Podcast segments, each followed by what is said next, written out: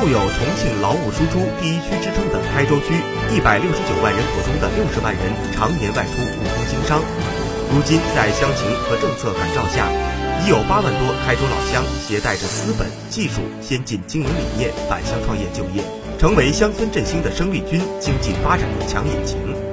开州区为返乡创业者提供土地补助、税收优惠、贷款贴息等优惠政策，助推返乡创业大潮。统计数据显示，二零一八年全区返乡创业的三万余人中，投身农业的创业者占比百分之五十左右。